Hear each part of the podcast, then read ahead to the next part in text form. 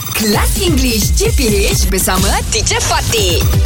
Good morning, teacher. Morning, teacher. Good Uh, morning, good morning, boys. Huh? I just want to ask you, what's, Sure. what's the difference huh, Mm-hmm. between these two, childish and childlike? Pernah Childish dengar tak? ke anak-anak kan? Childish ke anak-anak, Childish Ya. ke budak-budak kan? Ah, uh, childlike. Dia macam budak Which one has a slightly negative connotation? Childish Childish.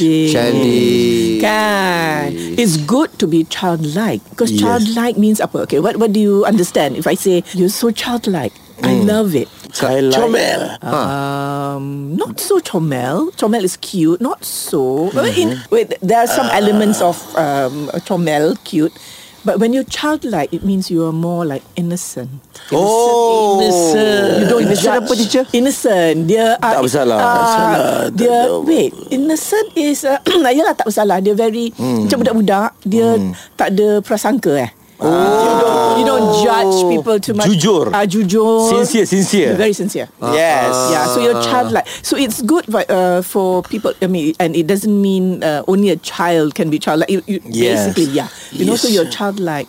So that means you are you're good. You are sincere, like you say. you Mm. Better know? lah daripada So you're innocent. childish, eh. Childish means. It's very like Ukui budak-budak Yeah. ni. Yes. uh, Kebudak-budakan Mm. Very irritating. Oh, yeah. yes. You know, like grow up. Yes. Yeah. You know, like- Yes. yeah. So if somebody Yeah. is childish, you tell them grow up. Eh, Yeah. Grow up. Grow up lah, you know, for for God's sake, you know. But if you're childlike then it's, it's good because that means you look at things through the The true eye. Sincere, Sincere eyes, of a eyes. child. Ah, I I have one One also teacher Ha. Child juga teacher Ah, apa dia? But it's good Child play Child lock That- Budak-budak lock yeah, Ya, that Dalam one kereta is, Supaya if tak you don't keluar want to Kelas English JPH bersama Teacher Fatih.